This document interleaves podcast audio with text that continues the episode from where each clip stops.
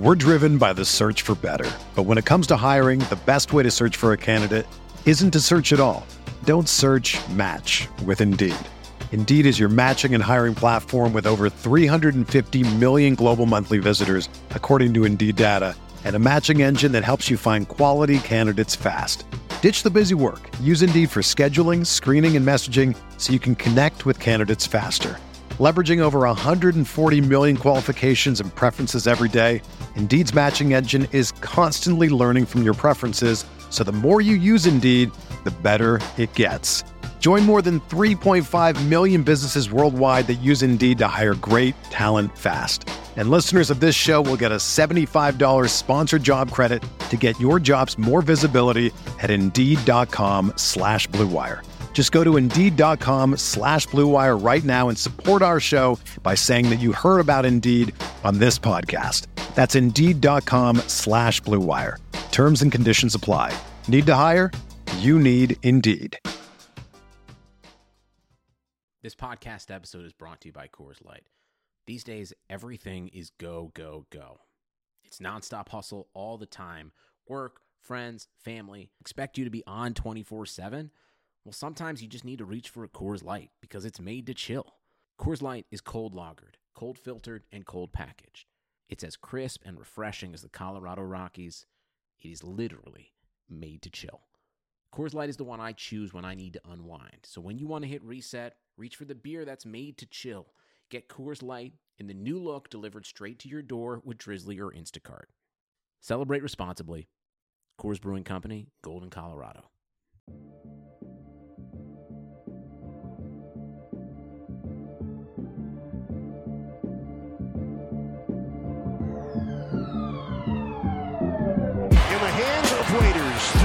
Seconds left for three in the win.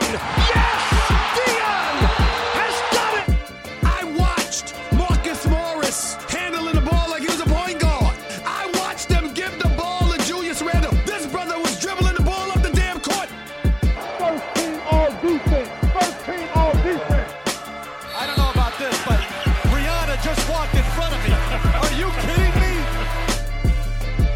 Welcome to a Tuesday evening edition of the RotoWire NBA podcast. Nick Whalen back, as I always am on Tuesdays, with Alex Barutha. Uh, Alex, as we kind of ran through last week, not a ton of news at this point in the NBA season. Uh, obviously, we had the trade deadline a couple weeks ago to recap. We had some buyout guys switching teams, um, but everybody's pretty much settled in uh, at this point. And you know, barring some minor additions like Ben McLemore joining the Lakers today, Dewayne Dedmon joining the Miami Heat. Um, most of the the contending teams at least are are kind of starting to to shape up their rosters and, and this is what it's going to be going forward. So not a ton to get to as far as what's going on around the league um, but i want to run through a few news items and and then discuss the much ballyhooed espn top 25 under 25 list that came out today. Uh, stephen a. Smith this morning disassociated himself from the list entirely. Uh, it's, it's caused a complete ruckus uh, all over twitter. Uh, but we'll get into that in a little bit First, I want to start with Isaiah Thomas, who apparently is going to play for the New Orleans Pelicans today. I completely forgot that Isaiah Thomas exists. He said today that he is now at 102% health. He's the healthiest man of all time uh, after that hip resurfacing uh, surgery that he, he underwent, I, I, think, about a year ago. Isaiah Thomas obviously has not been super relevant in the NBA uh, in a long time, really since leaving the Celtics after that one great year um, that he had in, in 2016 17. But the Pelicans are dealing with a ton of injuries. Alonzo Ball did come back, but Alexander Walker's out. Josh Hart is out. The rookie Kira Lewis is out. Is Isaiah Thomas the missing piece for the New Orleans Pelicans?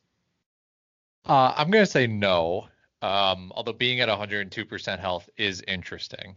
Um, we'll have to see kind of what comes of that. I think, yeah, I mean, I, he's the kind of a guy where his injuries were serious enough to where it seems like it seemed like he definitely needed time off right? Like I think having a couple a year or two off in the NBA was probably good for him because it seemed like that hip really wasn't getting any better.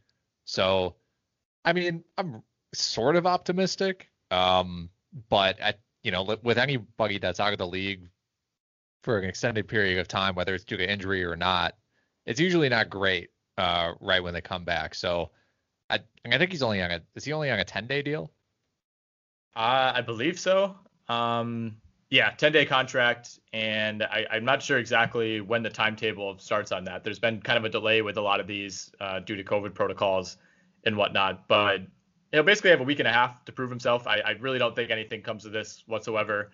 Um, but between him and, and DeMarcus Cousins potentially debuting for the Clippers tonight, uh, kind of a throwback theme to the NBA this week. yeah, that Cousins news kind of came out of nowhere. Although it's not, I mean, it wasn't too surprising that he found you know a spot to play elsewhere. It's just that, uh, especially with Ibaka out, and it doesn't it doesn't really seem like we know when Ibaka's coming back. Mm-hmm. Uh, for them to get a third center, essentially, like in the playoffs, Cousins will be the third center, and he's the kind of a guy you're you're at this point in his career, it's like, well, if he's our third option off the bench at center in the playoffs, that that's great. So um, I think I think I mean that's that signing I think will have way more impact uh, in the NBA than Isaiah Thomas signing a 10 day with the Pelicans.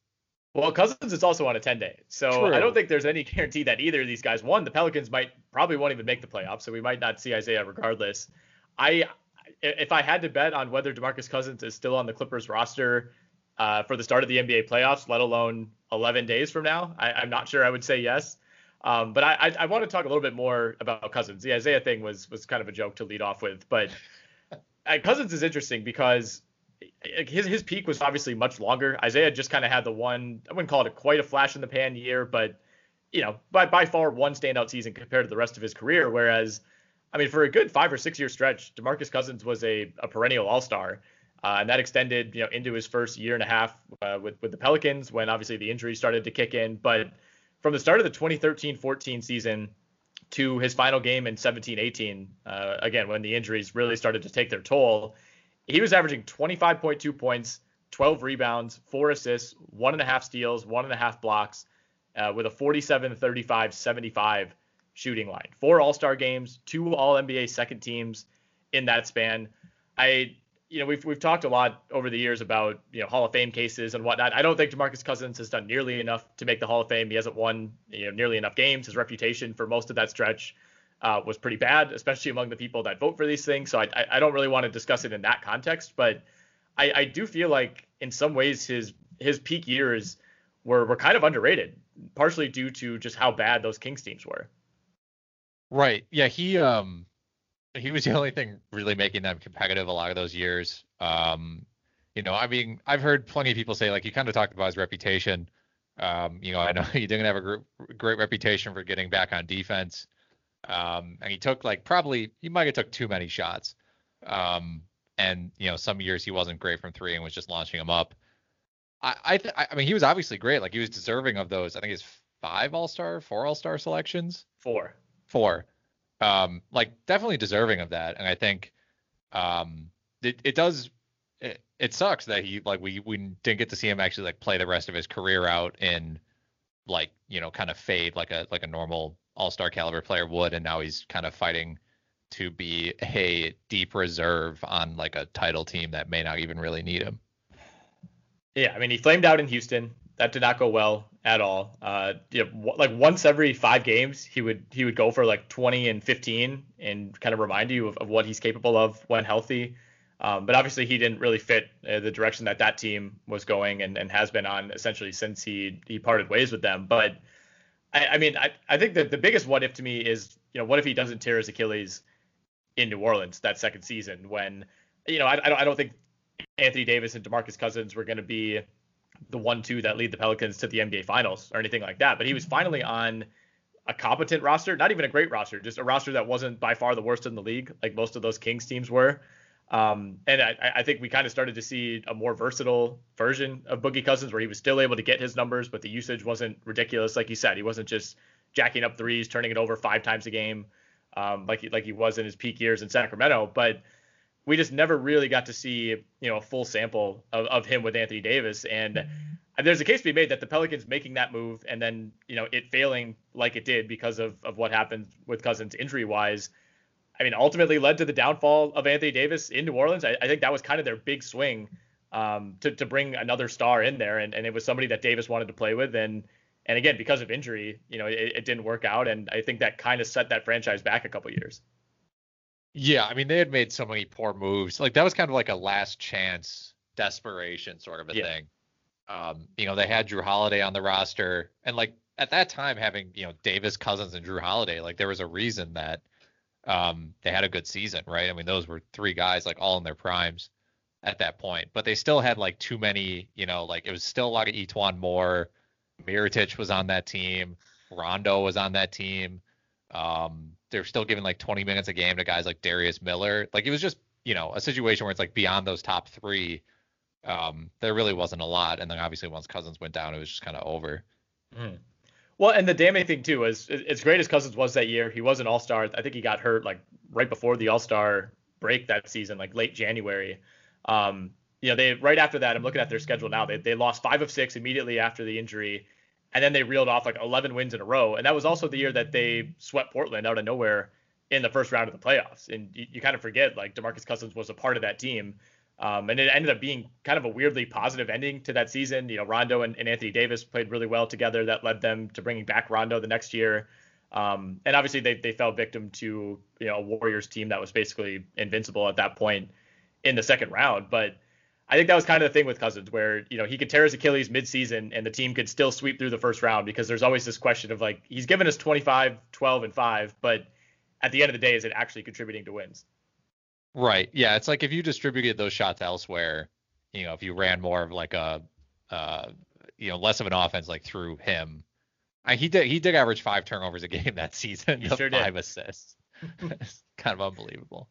He, uh, I'm- looking again at his game log from the end of that season. He had at least five turnovers in nine of his final ten games that year, including th- three game, four games with at least seven turnovers uh, in that span. But his his like last great game in the NBA was a a January 22nd, 2018, uh, in a four point win over the Chicago Bulls. DeMarcus Cousins in 52 minutes finished with 44, 23, 10, and four steals and five turnovers. Uh, yeah. I mean, I I should go back and watch that game. It would be incredible to see like, you know, I like Prime Cousins was when he, he there were moments where he seemed like really unstoppable. Yeah. Um, and a lot of times, yeah, he did get in his own way with the turnovers and being a little too selfish, but um, he was someone that was like really fun to watch when he was going. The RotoWire NBA podcast is brought to you by Gamer Saloon. Gamer Saloon is a video game tournament platform where you can play video games for real cash prizes. All major consoles and PCs are supported. Our most popular titles are NBA 2K, Madden, FIFA, NHL, and Call of Duty. Gamer Saloon launched in 2006 and since then has awarded more than $75 million in prizes. Players could play in multiplayer tournaments or simply play 1v1 games from your couch for real cash prizes. Withdrawals are fast and easy, and they're directly deposited right into your PayPal account. Join a free match on us today by going to gamersaloon.com slash rotowire. That's gamersaloon.com slash rotowire and simply pick your game of choice. All you have to do is win one match, and Gamer Saloon will give you $10. Again, gamersaloon.com slash rotowire. Win that match. Go get those free $10. All right, we'll we'll put a moratorium on Demarcus Cousins talk the rest of the way. Uh, thank you for indulging me in that. Um, Victor Oladipo in Miami. I want to touch on that real quickly. The Heat are two and zero since Oladipo debuted. It hasn't been great for Oladipo individually. Uh, kind of a, a Fournier-esque start to his tenure in, in Miami. Uh, 14 points through two games. He's a combined five of 21 from the field, one of 10 from three. Concerned, mildly concerned, not concerned at all by a little bit of a slow start. Not concerned. I mean, you know, they the the Heat. I mean, they're not playing as well, obviously, as people hope they would, but they're still. I think they're the fifth seed right now. Yeah, they are tied with uh, Atlanta, and I think like Oladipo is was just extra for them. You know, they only gave up Avery Bradley and Kelly Olynyk, and so you know, and Oladipo is someone who, even if he's not shooting especially efficiency uh, efficiently, he's going to be one of the better defenders in the NBA um, on games where like he's feeling healthy. Essentially, he can still pass the ball well, high IQ player. So I'm not really that concerned at all. I think this is something where as long as he gets right and gets within the flow of the offense by the time the playoffs comes around, really that's all that matters because the East is so like bunched up right now that you know, any any team, any team four through like eight could end up like within those seeds. Yeah, and you said it with just the cost of acquisition for Oladipo was so low that it is just kind of a you know it, I wouldn't quite say it's like a no lose situation. You know, if he if he shoots 20% from the field the rest of the way, uh, that that's going to be damaging. But at, at the end of the day, like they they're not under any obligation to give Victor Oladipo a contract after the season. I think that's the idea that when you trade for someone on an expiring deal mid-season, um, you know, you'd like to keep him around long term. But if, if he just doesn't play well, and and uh, my my guess is that over the next 25 games, he he will certainly play a lot better than he has. But if he doesn't, you're not under any obligation to then just hand him, you know, 35 or eh, probably closer to like what 20 million dollars a year. Like, what is a fair contract for Oladipo if he plays, you know, reasonably well? We're driven by the search for better, but when it comes to hiring, the best way to search for a candidate isn't to search at all. Don't search. Match with Indeed. Indeed is your matching and hiring platform with over 350 million global monthly visitors, according to Indeed data and a matching engine that helps you find quality candidates fast. Ditch the busy work. Use Indeed for scheduling, screening, and messaging so you can connect with candidates faster. Leveraging over 140 million qualifications and preferences every day, Indeed's matching engine is constantly learning from your preferences, so the more you use Indeed, the better it gets. Join more than 3.5 million businesses worldwide that use Indeed to hire great talent fast. And listeners of this show will get a $75 sponsored job credit to get your jobs more visibility at Indeed.com slash BlueWire. Just go to Indeed.com slash BlueWire right now and support our show by saying that you heard about Indeed on this podcast. That's Indeed.com slash BlueWire. Terms and conditions apply. Need to hire? You need Indeed. The rest of the way, like annual value somewhere in the 15 to 20 range. I think so. Yeah, because you still probably have to pay him like he's a fringe all star. I would think.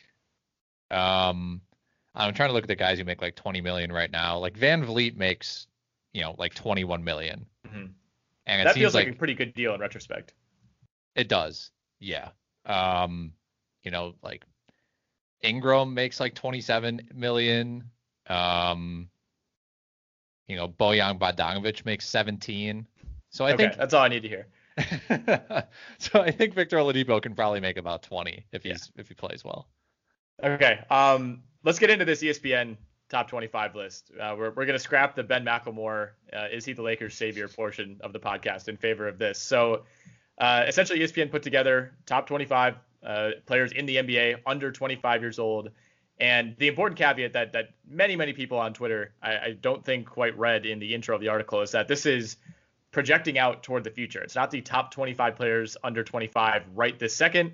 It is essentially if you were you know going through and doing a, a draft of which guy you would want to build your franchise around. You know you're assuming five ten years down the road, um, which guy would you want? So Luka Doncic, a, a pretty easy number one. Uh, Zion Williamson comes in at number two, LaMelo Ball number three, Donovan Mitchell number four, and Jayson Tatum comes in at number five. And we should note that this is a a composite list of three experts: Mike Schmitz, uh, Kevin Pelton, and Bobby Marks, all listed their you know individual top 25, and they essentially took the average of those lists.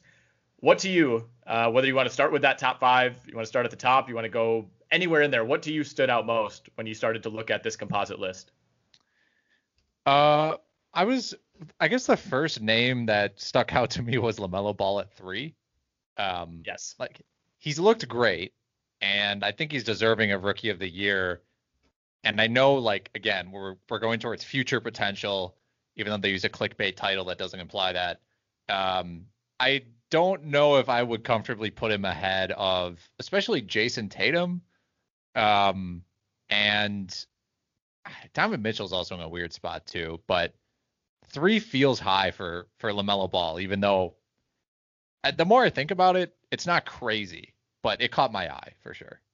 So it's not crazy. I'm with you on that. That that is something that, especially focusing on the top five, that that stood out as well. And you always wonder, it's like, okay, Lamelo Ball's a hot name. You know, there's there's certain corners of the internet that are dedicated entirely to Lamelo Ball. Is there something, you know, is is is this you know situation where you you want him in the top five for the sake of the discussion. Who knows? But I, I think the the big case for LaMelo Ball right now is that he's 19 and a half years old.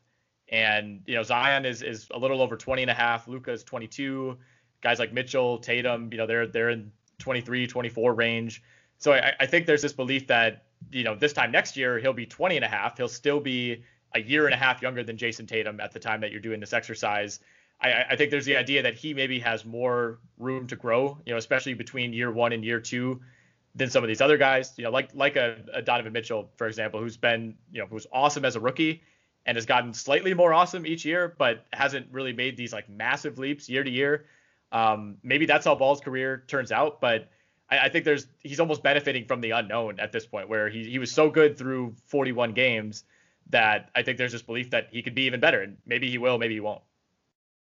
Yeah, I think so because people are just going to assume he'll like iron out his weaknesses, even mm-hmm. though we haven't like gotten a chance. Like 25 is still a really young age. Like if you're putting LaMelo Ball at 19 and a half years old at number three, and then putting Jayson Tatum at five because he's three years older, that right. doesn't. I don't. That's not enough of a gap. Like we're like you know we we've seen a guy like um like Giannis for example. I think Giannis is playing the best basketball of his career over the past like 20 games or something like that, and he's yep. 26. There's still plenty like Damian Lillard is a guy who, you know, started really peaking as like a 28 year old. Mm-hmm. So I'm not sure the difference in like a few years matters enough. And like, yes, it is really surprising that LaMelo Ball is this good right away. But when when LaMelo Ball is 23, are we going to be like kind of looking, you know, and like picking apart his, you know, his every little aspect of his game, like people do with Jayson Tatum, and being like, well, mm-hmm. you know, Tatum doesn't get to the line enough, exactly, uh, this and that, yeah. And two years ago, nobody had a single complaint about Jayson Tatum, right? Because right. at that time it was, well, he's he's 21 years old. You know, you're allowed to have these faults, and he'll for sure iron them out. And you know that is not always how it works. And I think Ben Simmons, who is number seven on this list, is also in that category. I, I think like after his rookie year, he would have probably been at least number two or three on a similar list, right? Yes. Simmons Simmons is different for me though because he is someone who feels like he like really has not improved that much. Like mm-hmm. I think his defense has definitely improved. I think you I think you have to at least concede that. Sure. But of most players who come into the league and like become a star or like an all-star right away, it does feel like he is not he really is per, kind of progressed the least. And there's like little things you can point to, but um a lot of the problems people had with this game are like very much not solved and mm-hmm. it's it's felt very stagnant in a way that guys like around him in that list have are, are different. Right. At, at no point after his rookie year did i think we'd be here you know three four years later still having the same debate about the three point shot. Like i i, I don't i don't think we ever thought he would be hitting three three pointers per game at 41% or anything like that but i thought he would he would at least get it to the point where it's kind of in that Giannis zone where like you, you, maybe don't want him taking four or five a game, but you know if he absolutely has to, you know he can be somewhat of a threat. And and the fact that it hasn't even progressed to like you know any incremental level, I, I think is a little concerning. Well, it's I mean, aside from his free throw shooting, all of his numbers this season are worse than his rookie year. So I think you look at Ben Simmons, like his rookie year, he was 16, 8, and 8, you know, 1.7 steals, uh, 0.9 blocks. And like you said, imagine four, you know, we like four years from then, we'd be talking about a guy who's still averaging 15, 8, and 7 with one and a half mm-hmm. steals and like the same exact field goal percentage as his right. rookie year. Zero improvement on threes. His, again, free throw percentage is like five, you know, six, 7% increase. But stats wise, he's practically identical with Simmons, it's a lot of just eye of the beholder. Yeah, like Bobby Marks has him at four on his list. He comes in at, at an average of seven. Um, you know, it, if you really value the defensive contributions uh, and, and, the playmaking, then yeah, it's totally justifiable to have him that high. But I, at the same time, like I, I, think some of these other guys, and, and again, everybody's basically in the same age range. I, I think you're you're totally right. Like if you want to if you want to compare LaMelo Ball versus Steph Curry, who would you rather have for the next five years? It's like one of those guys is going to be out of their prime and might not even be good in five years. Where like all these guys, barring a, a, major injury, at you know at the at the very oldest, the oldest player I think on the list is is Donovan Mitchell at 24, uh, 24 and a half. Like you know, at, he's going to be 29 and a half in five years. You know, like every single player on this list is still going to be good. I, I really don't think you can do a whole lot of, you know, projecting out and saying like, well, he might be on the downslope by the time you're you're having this conversation. Like, no, I, I think that's completely out of it. With Simmons, you know, how much do you weigh the fact that, like you said, he has really has not improved. Like, if he hasn't improved from age 20 to 24, is it realistic to expect him to improve from age 24 to 28? Yeah, yeah, that's a good and like he's someone who, you know, if you want to read this list as okay, you you're you're ranking this list based on you have to give this player a max contract for the rest of his career, mm-hmm. essentially, until he's like 40 or whatever. You know, who are you most comfortable doing that with? And like Simmons would be very far like down on that list for me.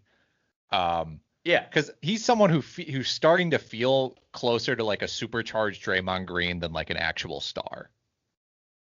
And, I think he can still be a star. Like he's probably going to end yeah. his career with like eight All Star appearances, and is going to be right. right right on the borderline for the Hall of Fame, depending on you know how it goes playoff success wise for the next ten years. But yeah, I, I think with Simmons, it's like he's he's he's almost like the biggest lock of all these guys. You know, where it's like you just you know he's going to be really really good for the next decade, but I, I think there's a chance that other guys can pass him up. Like I don't see him improving to the point that he passes up other players, but guys below him on this list could get better over the next five years and pass him, if that makes sense.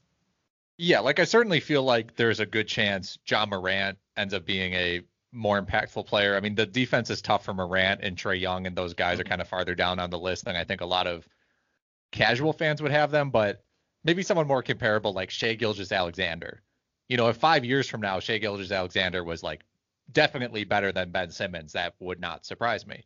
He's a mm-hmm. way more, um, way more well-rounded player who is also a great defender and has great size, who could theoretically also be a all MB, uh, uh, all defense caliber player. So, you know, like you said, yeah, Simmons has a, a really high floor in his career because of how he play makes and plays defense, but he's not someone who, if he's the number one guy on your team, you really feel like you're probably there's like a really good chance there's a title in your future, right? Because he's the number two guy on a mm-hmm. team right now that people don't even really feel like is, you know, in a in a in an amazing spot for a title.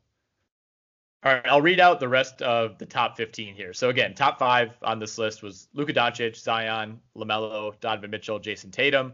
Uh, starting with six, De'Aaron Fox, Ben Simmons, Devin Booker, Bam Adebayo, SGA, Brandon Ingram, Jaylen Brown, Jamal Murray, Michael Porter Jr., and then Ja Morant rounds out the top 15. Morant to me was was another one that stood out, uh, and, and, not necessarily for a positive reason. Uh, you know, when, when you start to look at the names above him, you know, it's really hard to to make a definitive case that that he belongs uh, too many spots higher just based on how he's played this season. But uh, you know, I think it was Mike Schmitz that did the write up on Morant in the article.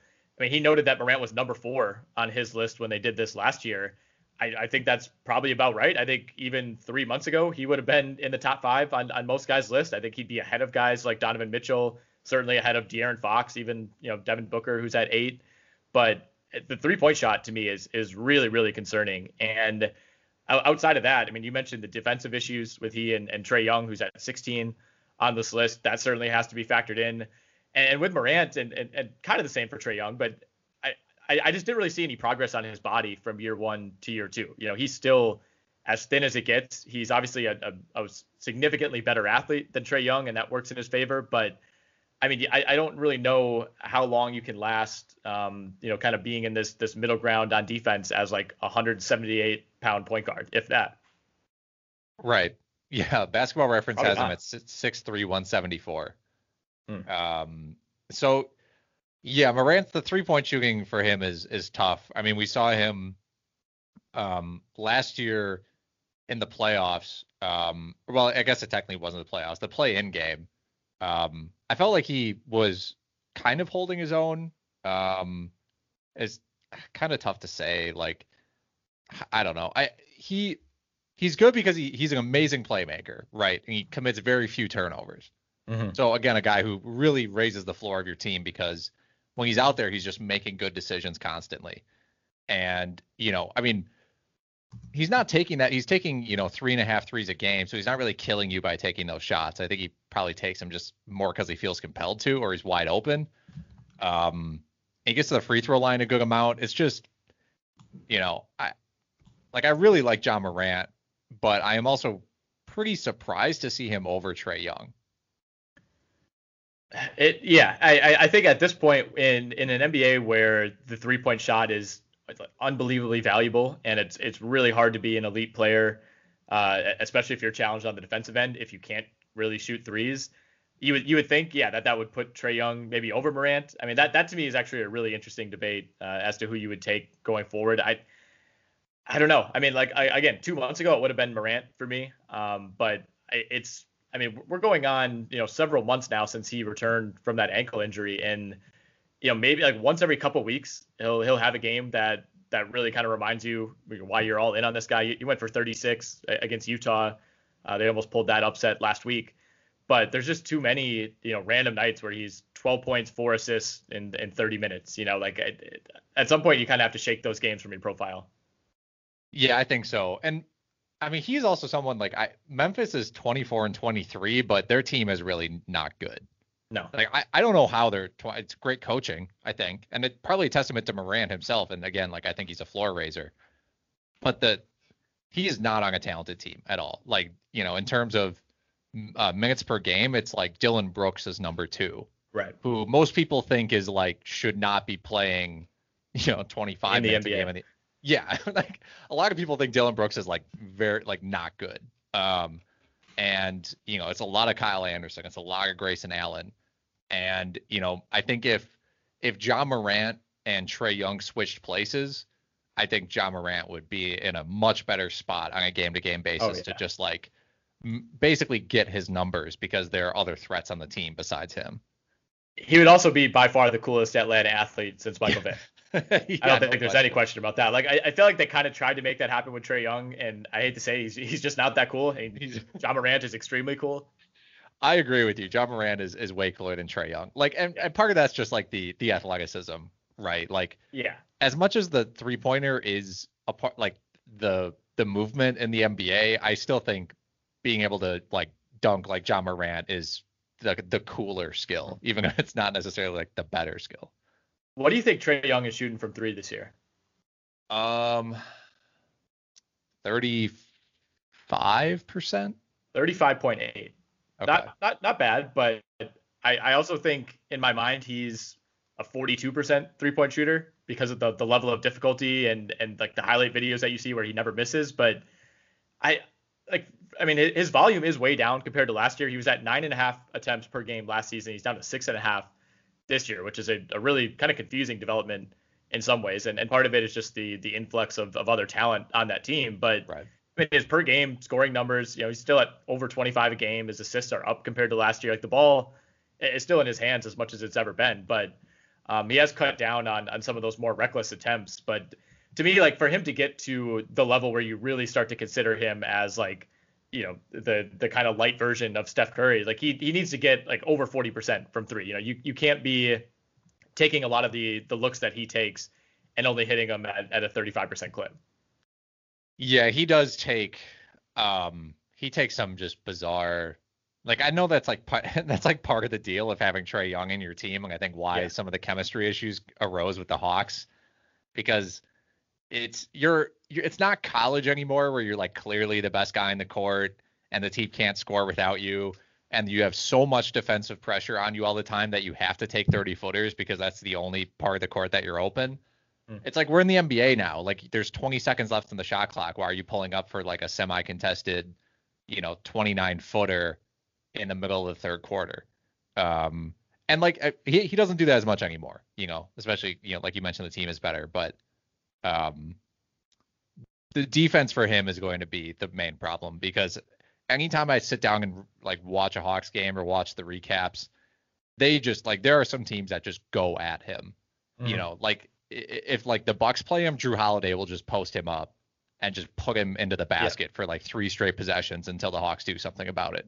Right. Um, and to me, and to me, he's and that was that was how some teams treated Steph Curry early on. You know, before Yeah. he got a lot smarter defensively, but he was so good offensively that you were willing to live with it, and his teammates were willing to live with it. And I, I feel like that's part of it with with Trae Young and and like you mentioned the teammate aspect where it's like, okay, unless you're gonna hit seven threes tonight and carry us on offense, like you're you're killing us so much on defense that it's really not all that fun to play with you. Right. And I mean, I Trae Young and Steph Curry are listed as like the same weight on Basketball Reference, which I just That is not don't believe. Um, Trae Young has to be like 30 pounds. Like Trae or uh, Steph Curry's put on some like real weight. Like he's a pretty big guy now.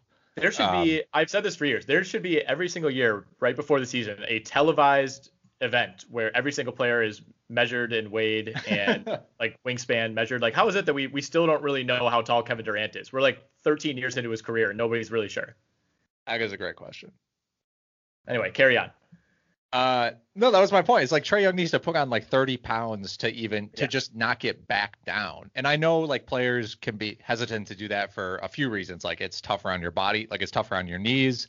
You're not going to be as quick, but there's got to be some sort of middle ground, like uh, you Mhm. know, um, in terms of like putting on enough muscle without losing quickness to where you're just not getting just completely targeted every time down the court. Trae Young is 27th in total three pointers attempted this year, and he's missed only three games. That That is seems low. Insane. That's crazy low. Yeah. I like. I would have. I would just blindly assume that he's in the top 10 every year of his career after last year. Well, I mean, he does. I mean, he does spend a lot of his time hunting free throws now. Yeah. Like that's again part of the re- like Trae Young for some people is like hardened territory of unwatchable for Yeah. free throw hunting. Um and Yeah, like hey, I, I can't blame him for doing that. And I think that's getting in the paint and trying to hunt for free throws is probably better than like just launching Yeah. a ton of threes. Um so Yeah, I mean he's second in the league in free throw attempts, so that's that's spot on. I mean, I, I think a lot of the, you know, the, like like we talked about, three fewer three point attempts per game. A lot of those possessions are going directly to to getting to the rim and, and trying to draw contact. But I mean, he's taken 125 fewer threes than Jordan Clarkson, which maybe that says more about Jordan Clarkson. wow. that's crazy. That's hard to Crazy. believe. Um, anything else in that top 15 that really stand out to you? Uh, Michael Porter Jr. gi- Given the injury concerns and like how little he does, other than just kind of like, I mean, he's a good rebounder and he's obviously insane from three. Like his shooting percentage is nuts, but he just feels like he, like he does not pass the ball. Like he's not getting his teammates No, a he does not. People note that he's gotten better on defense. Okay, I don't know how much is that's going to stick. And then you also have the injuries concerns. So like him being 14, on one hand I get it, but I'm not sure I would want him over. Again, I'm not sure I'd want him over Ja Morant or Trae Young. he- really genuinely seems to me like someone who would rather be the number one guy for the 17 win Pistons than be the number three or four guy for the best team in the West. Yeah, I mean he's he's having a. I mean again, his awesome. efficiency is crazy. Like Yeah. 54% from the field, 45% Right. from three on five and a half attempts a game.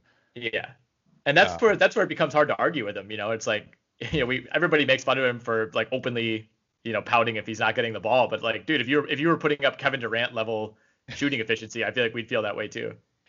Yeah, yeah, he is someone that. Um, I mean, the only reason he doesn't have his own team is because he just like slipped so far in the draft for no Right. reason. Or, not for no reason, but like someone should have taken him before the Nuggets. Right. And Uh, it, we, I feel like we were so close to, he would have been like a Harden trade type of equivalent, you know, where it, it felt like over the years, if they had pulled the trigger on a Brad Beal type of deal or something like that, you know, he could have gone and just been a 30 point per game guy for, for a terrible Wizards team. But I feel like at some point we're going to see it, like, it- unless he just kind of changes his psyche or the, the way he approaches the game. Like, I, I don't think Michael Porter's just going to sign an extension to continue being the third guy at best for the next five years in Denver, right?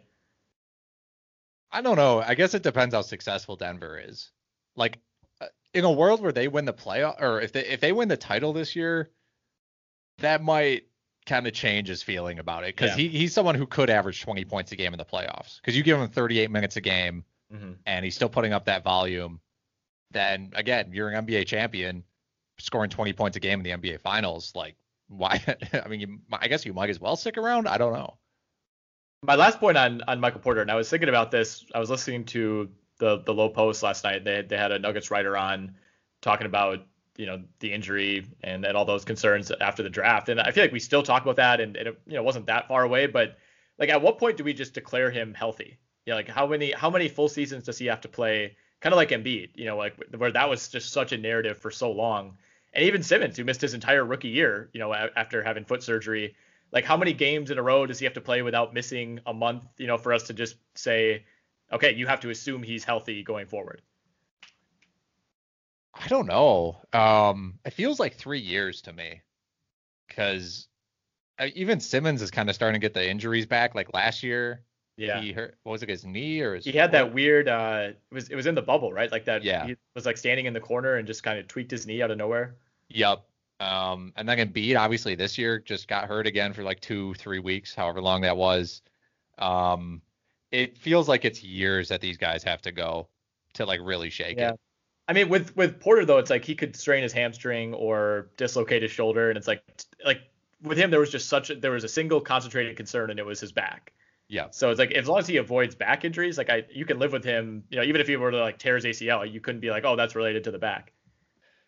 Yeah, I guess there's some concern that like the back is such a big Right. like concern that like if he's if he's compensating in other parts of his body, like if if he has a really weak back and so he's putting more you know pressure on his knees and stuff like that, um, it could just be kind of like a he could kind of be a ticking time bomb, which is I guess probably was the concern of a lot of teams, which was like, you know, maybe it's just one more injury. Like you said, if he does tear his ACL, maybe it's just like over for him. he also has, and I, I don't know the full history off the top of my head, but he has like insane like bad luck that runs in his family with injuries. Like his brother Jontay Porter has torn his ACL like two or three times. He has a sister who tore ACL like four times. I, I think that that possibly played into it, where there was just this belief that like genetically he was predisposed to to these injuries. That makes sense. I mean, I, if if it was a family issue for like everyone who was an athlete, Yeah. then I would. I feel like I'd believe it. Yeah, he was born with multiple ACL tears. Um, so Devin Booker at eight, Adebayo at nine. I, I think that seems about right to me. SGA at ten. I, I'm a little surprised that there wasn't maybe more of a pullback on on Brandon Ingram, who's ahead of Jaylen Brown, because it feels like those guys have moved in opposite directions this season. And you know, Brown got off to that crazy hot start, and he hasn't been quite as good since. And Ingram was so good last year, and he's kind of been a- about the same this year. Uh, but it feels like Jaylen Brown has had a lot more momentum this year, and there's been a lot more negativity around Ingram, and yet Ingram is the guy that gets ranked over Brown. It's kind of surprising to me. Yeah. Um, I've definitely watched more Pelicans games than Celtics games, but well, I think part of part of it, like you mentioned, their their momentum going separate ways. Part of the thing with Ingram is like there are a lot of times at the end of Pelicans games where he's taking shots where you're like, I would have much preferred Zion had the ball that possession. Yes. And I think so. You're both thinking he's a bad decision maker and that he's not as good as the other player on the court. Um, so that's kind of a concern. And I so I guess it just feels like Jaylen Brown is almost more like cemented in his role. Like it's not you, you don't Mhm. when Jaylen Brown takes a shot, I, it doesn't feel as much like oh we really should have had Tatum take that shot. Like why isn't Tatum have the ball right now? Um, you know, so and Jaylen Brown obviously better two way player I think than than Ingram. Ingram has a bunch of defensive potential, but it's like we've been Mhm. saying that for five years True. um, and it's still potential. So I, th- I think they deserve to be pretty close um, in the rankings, and you could you know you could flip them, and I Yeah. think that's fine. One more note on, on Michael Porter. Jamal Murray is number 13 on this list. So you, you have those two guys, teammates, that are separated by one spot. Is it that close to you from a asset value standpoint where like if, if you're the Nuggets and for whatever reason you had to choose between those two and you're like, all right, we have we have Nikola Jokic locked up. We have to choose one or the other. You know, and, and this list would imply that it's it's neck and neck. You know, maybe Murray slightly more valuable than Porter, but if you're projecting out five to seven years, you know, what, who would who would you take of those two, and and is it as close as this list would imply? I would take Murray, and I don't think I would think that hard about it. Um, I think, especially for the Nuggets, especially, I think having that two man game, that kind of pick and roll, pick and pop, hit, Jokic and Murray work so well together. Um, in a way that like I don't really envision Porter and Jokic playing off of each other in that sort of like it I don't really envision them like running the offense together. Like the Mhm. Nuggets for a lot of the playoffs and I mean this season they just run that Murray Jokic two man game and that's like really what's fueling them a lot of these times. Even when it doesn't result in points for Murray or for Jokic, it's like teams have to pay so much attention to that that it opens up guys like Michael Porter for easy Yeah. shots. And um I don't think Michael Porter would be like opening up easy shots for other teammates in that kind of a situation. And again, the injury concern is there. Yeah yeah, yeah, I, I think Murray's just the more known commodity at this point, and I mean it's kind of crazy that they're only separated by like a year and a half. I, I think I I think of Jamal Murray as being you know years older than Michael Porter, but Uh, that's really not the case. So the final 10 spots on this list, starting at 16, Trae Young, Mikal Bridges, Domantas Sabonis, Anthony Edwards, DeAndre Ayton, Tyrese Halliburton, John Collins, Jarrett Allen, Lonzo Ball, and Collin Sexton sneaking onto the list over RJ Barrett. This this is kind of where things start to really get uh jumbled. I don't know if that's the right word. Like it this just feels like a lot of names got thrown at a dartboard. Yeah. Yeah, and I would Um, like to see there there wasn't like an honorable mention section here. Like I would I would like to see the names that were kind of next up. Right. I I mean this is a it's also a weird combination of like role players and guys who are like right like Mikal Bridges is de- definitely a role player. Like his upside is like third best player on your team maybe. And he's ahead of Domantas Sabonis who is like the best player on the Pacers. Well, Um, and, and here's like I know we're kind of downplaying the age component of this, but look, I love Mikal Bridges. He's 24 and a half. Tyrese Halliburton just turned 21. Like three and a half years to me is a pretty big difference on this list in terms of what that can mean for development. Like look at Mikal Bridges year one to year three, and I, I think it's fair to say that Tyrese Halliburton has a decent amount of room to grow. Yeah, like I mean, you could put Tyrese Halliburton over Mikal Bridges. I feel like you could I have put would. you could have put this list in like any order, and I, couldn't have gotten like too mad at you. You know, like I think if we're having a debate between like you know, like if Domantas Sabonis was 25, maybe I'd be like that's kind of confusing. But um, you know, like I'm still really unclear on what I think about Anthony Edwards, Mhm. uh, who's 19. Uh, I really like John Collins. Um, I think he's probably better than Lonzo Ball, who's two spots below him. Jarrett Allen almost might be too high. Like I feel like the Jarrett Allen hype is almost like starting Yeah. to get out of control. Um, yeah, this this section of the the list is just Mhm. very confusing to me. Yeah, I, I mean, I think with with Sabonis, like it wouldn't have even been that crazy to me if he was left off. Partially because he's the, he is actually the oldest player on this list. I, I misspoke earlier. He's you know the closest to 25, like a month or two away. Um, and you know with Sabonis, it's like the numbers are really good. He's a great fantasy forward to have on on your roster, but there are some limitations uh, as far as you know whether you're building around him. And I think that's something you have to answer. Like if if it's just like you know star potential, then Mikal Bridges probably doesn't belong on this list. But if you're looking for a guy who can contribute to a winning team, provided that there's at least three you know really good players around him, then Mikal Bridges becomes a lot more valuable in that context. Right. Yeah. And so, you know, that's the part of the list I thought earlier. Like, if you just have to give a max contract to these guys for their life, it's like no one in their right mind would be like, yes, Mikal Bridges, Right. lock him up. You know, I want this guy in my team for the rest of his career as my number one guy. Yeah. Um, so, you know, there's like obviously going to be some nuance on this list, but it's, I don't know. I mean, does anybody from this list really stand out to you? I mean, DeAndre Ayton, I guess DeAndre Ayton is confusing to me because I have no, I have zero, like I, his career path is bizarre to me at this point because he was so much better last year than he was this year. It seems very much like Monty Williams does not trust DeAndre Ayton at all.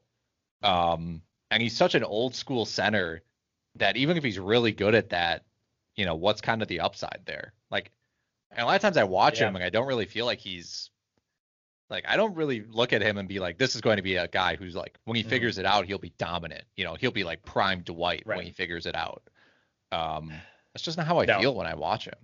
I don't feel that way at all either. I don't I don't know what the ceiling is ultimately. I I, feel like he's just gonna kind of be maybe a slightly elevated version of what he is now for the next five to ten years. Like like like you said, it's hard to imagine we're six years down the road and all of a sudden DeAndre Ayton is like in the MVP conversation like Joel Embiid. You know, there's Yeah. just not there's not like an overwhelming physical trait that he has or skill that he has that that really separates him from any other big men in the league. And and there's so many super athletic, um, you know, seven footers, guys who can handle it a little bit, who can step out and shoot it better than he can.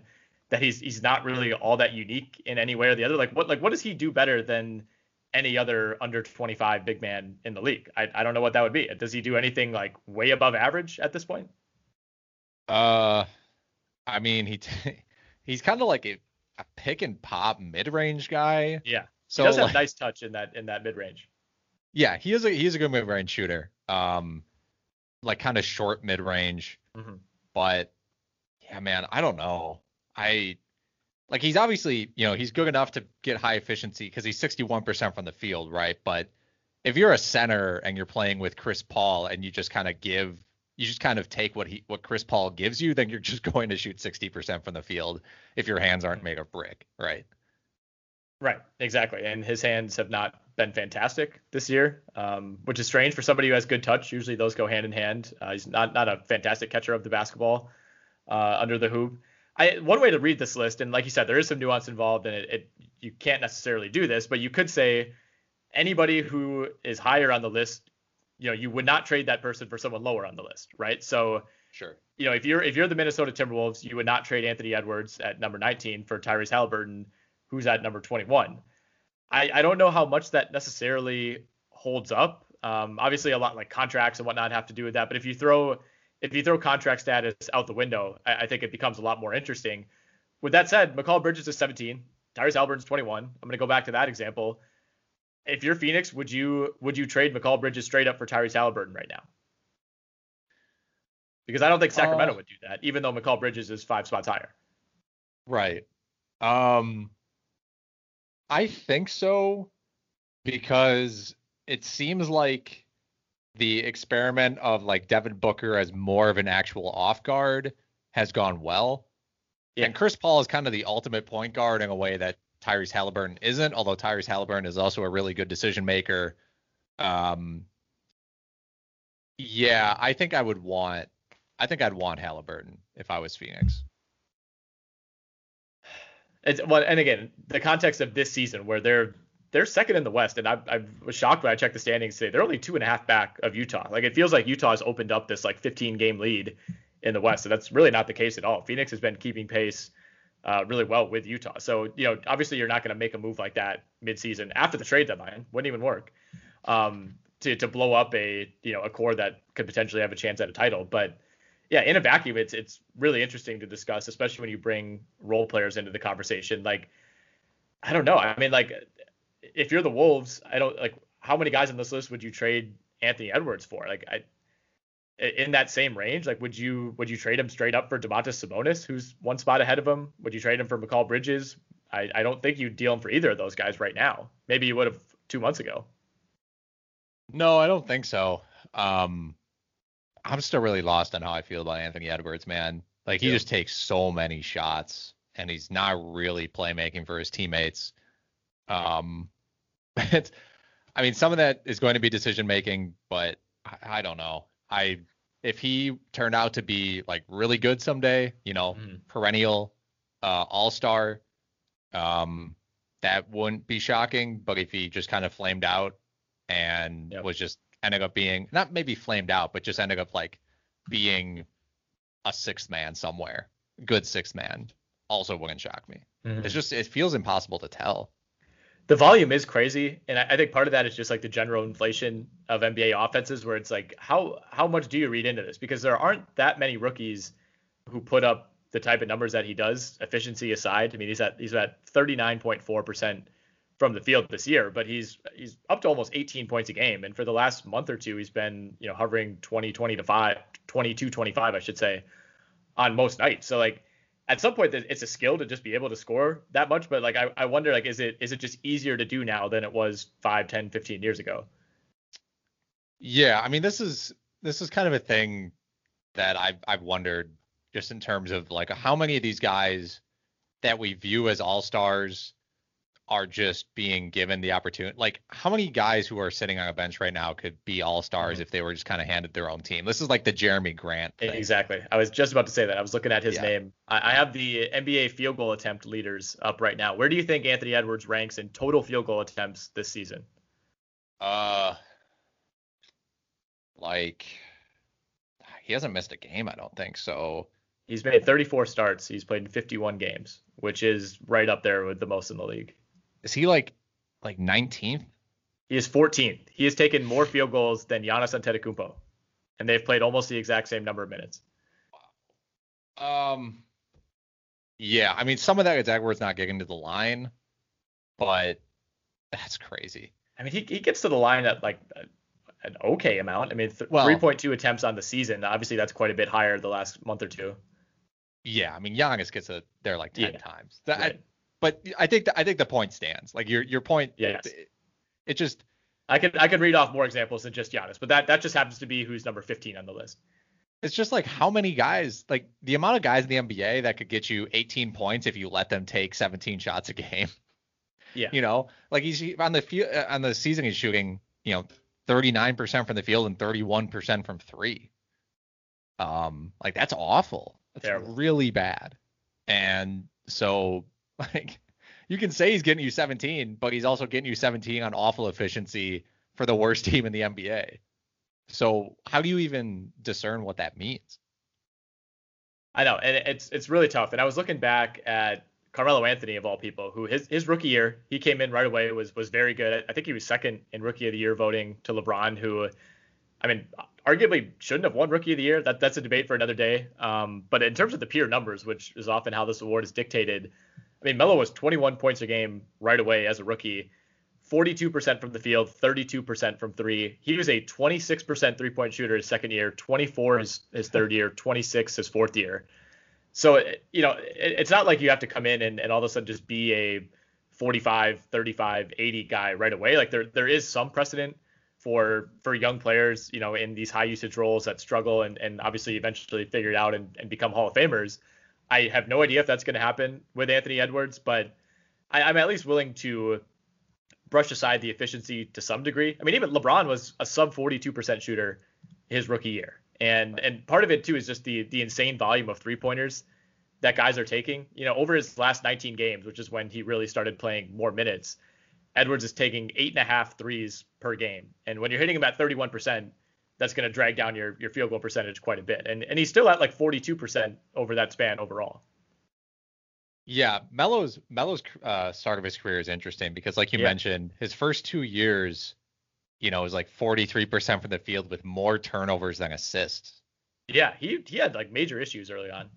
Right. So, I mean, some of it might be, you know, and and there is something to be said about the eye test and like watching Anthony Edwards and realizing that his athletic ability is crazy. And once he turns the corner on someone, he's Mhm. gonna just try. You know, he can go up and dunk it, and he's one of the best athletes in the NBA. And some of that I think is just players like they need more time to learn like the intricacies of like when to take certain angles, when to give the ball up and cut. You know, I think he's just I think he's just playing like too fast, if that makes sense. You know, and that was something I even like was I complained about Giannis earlier in the season. Like Giannis was just rushing everything. Um, and I think it's tough when you're a rookie in the like super pace and space era not to just be like, okay, like I'm kind of open, I'm just gonna fire it. Yeah. Um, so I think he's a guy who I think if he if he slows down, is more patient, Mhm. picks his spots a little bit more, that again, I think he, I mean, he has enough of a chance to be a, a really good player. Yeah, I, I, the last thing I'll say on Edwards is I have not seen a ton of the like next level vision, decision making, playmaking flashes that you typically see early on. You know, I was just dogging LeBron for shooting 41% as a rookie. It was clear quarter one of game one, Cavs Kings, his first career NBA game, that he was going to be a special playmaker. You know, with Edwards, it's a lot of just kind of head down. Uh, I'm, I'm taking the shot as soon as the ball touches my hand. Like there, there haven't been a lot of those like, wow, this guy really sees the game differently type of plays that you see from from a lot of guys who it you, you just kind of know right away. You know, I think we saw that with with Donovan Mitchell. You saw that with uh, someone like John Morant. You know, even though the shooting has has kind of lagged behind, like there's there's just kind of a, a, certain understanding uh, of the game. I think that you ha- that you need to reach like extreme heights to become like a Hall of Fame type of talent. And I know it seems like early and kind of crazy to, to be discussing that with Edwards, but look, when you're the number one pick, I don't care what draft it is. If you're the number one overall pick, it's not crazy to discuss potential Hall of Fame trajectory because it, you know, even even in a down draft, that still means a ton to go number one. Right, and I think that is sort of like that. That was the complaint with someone like Melo too, which is he Yeah. can get you his 20 to 25, and maybe he'll be able to do it efficient, efficiently later in his career. But is there a world where he is really making his teammates better on a on a consistent basis? Mm-hmm. And I think it's expected of someone like Edwards, maybe more than it was of Melo, who like Melo was a scoring forward, and that's what he was going to be. Nobody was expecting him to ever be a playmaker. And when you're when you're a guard, it's just different. Like it's it's really hard to get away with being a guy who might top out at like 28 points, three rebounds, two and a half assists. You know that Right. it's just it's not really acceptable. Whereas if especially in the mid 2000s, if you're averaging 31 points and nine rebounds, nobody's going to care if you're if you're only handing out three assists. Yeah, exactly. And he wasn't. I mean, in college, you know, he wasn't efficient in college either, and No. but it wasn't handing out uh plenty of assists in college. Like I think he basically had an even assist to turnover ratio in college. So Yeah, the priorities were so much different back then. Even five years. I mean, Frank Kaminsky was a lottery pick, a top 10 pick, not that long ago. Yeah, I mean, uh, that was kind of a mistake. But, you know, I guess, I don't know. I mean, you figure that's a whole different discussion. I don't want to go down the rabbit hole of why the why Sam Dekker and Frank Kaminsky were drafted so Yeah. high. Well, I was I was discussing with some friends watching the game last night, and somebody asked me like, oh, what, "What's Drew Timme's draft stock?" And I'm like, honestly, I have no idea. I, I think what I said is like, I think Frank Kaminsky was like the last stand for that type of player. Like, I, I think that was the final try. It was like, if this doesn't work out, we're never drafting a guy like that in the first round again. And I I kind of think that's going to be the case. Like, you're gonna have to be a really special white big man. You know, you, you're gonna have you have to have like a, a either an elite jump shot or you have to be a, a, crazy defender. Um, like the days of just like the really good college big man who just finds ways to score. Like those those players just NBA teams just don't even chance it anymore. Well, what's the like? What's the? I, I don't know because I'm not deep into like mock drafts and you know as much as like you or, even James, but like Luka Garza, what's it like? What what's that situation going to be? I would say, I mean, maybe late second, and then would probably just end up in the G League. Like teams teams aren't messing around anymore. And he, in 1995, it would be like Garza or Timme. Who do you got at number one? Yeah, and that's what's crazy to me. Um, so yeah, I don't know, man. Yeah. I don't know how much of the game you watched last night, but I mean, it Timme looked like the the weakest player on the court. You know, despite being 6'10, he had five turnovers, just couldn't hang on to the ball. Like guys like that, just they get they just get like uh, to, to borrow a, a college football term, they get out physical. yeah, and I mean, there the NBA at least has a lot of avenues now to where like you know they're like you mentioned teams are going to be down on guys like Luka Garza at this point, but hey, if you get taken in the in middle of the second, you can maybe make a career in the G League. Mhm. Someone like Christian Wood, you know, like there are plenty of guys who go to the G League and kind of iron out the problems in their game and end up Yep. being good players. Right. And I mean, you could, at, at the very least, you probably make a great living overseas. Like, it, it's more valuable for those players to stay the extra year and become like a college legend and kind of have that be your identity than try to forge it in the NBA, the current NBA. It's, it's just, it's to be like, especially for a back down, slow center, like that, like teams just don't even throw it in the post anymore. That's the other thing. It's like, what if, if you, if your main, you know, weapon as, a, as an offensive player is back to the basket, up and under, you know, quick lefty hook type of moves. Like, uh, you know, the, anytime you're on the court, you're, you're, they're not going to be running the offense through you, especially if you're the 45th pick in the draft. You know, it's like you you're not even going to get the opportunities at any level that you had, uh, you know, in the college game. No, and that's why those, you know, like the the Jaxson Hayes types and would get drafting, Right. uh, they get drafted so high. Right, guys who are, you know, I mean, what did he average? Like six points and four rebounds or something like that in college. You see it every year. It's just this guy has the body of somebody who could succeed, even if he may not have the skill. We'd rather we'd rather put it in our hands to develop it than draft someone who, you know, doesn't have much of a higher ceiling than than what they are right now. Right. All right, we'll wrap it up there. Um, we're gonna do some video work tomorrow. Um, I'm uh, gonna be throwing up an NBA YouTube video on the RotoWire YouTube channel. Uh, have not done this yet. We're gonna see how that goes. Um, but we've we've done a lot of great work, um, especially with baseball and football. Uh, that prep all starting up. So if you are a YouTube viewer, make sure to check that out. I do not know what the topic will be yet. Our video guy, Alan Soslowski, said he wants to keep it a surprise. I'm hoping it's going to be just like a 15 minute deep dive on RJ Barrett, all of his strengths, uh, his few weaknesses. Um, but keep an eye out for that. Uh, and then James and I will be doing the 10 worst draft picks of the last five years. We teased that one a couple weeks ago when we did the best draft picks of the last five years. We're going to turn that on its head, do the worst. That'll come out on Thursday. And then, of course, Alex, you will be back with Ken and Shannon on Friday. It's happening daily. We're being conned by the institutions we used to trust. The mainstream media is distracting us with meaningless headlines instead of focusing on the harsh realities facing American families. Time is short before something big happens, and that's why so many folks are preparing. They're becoming self reliant by investing in emergency food storage from My Patriot Supply. Go to mypatriotsupply.com and secure four week emergency food kits for each member of your family. Each kit contains tasty breakfasts, lunches, and dinners, averaging over 2,000 calories per day. Save $50 on each four week food kit you purchase, plus get free shipping on Ready Hour four week emergency food kits. You're not ready if it's not Ready Hour Foods. At My Patriot Supply, you can also get solar power generators, water filtration units, heirloom seeds, and survival gear. Order by 3 p.m. and your unmarked boxes ship the same day. Shop MyPatriotSupply.com today. MyPatriotSupply.com.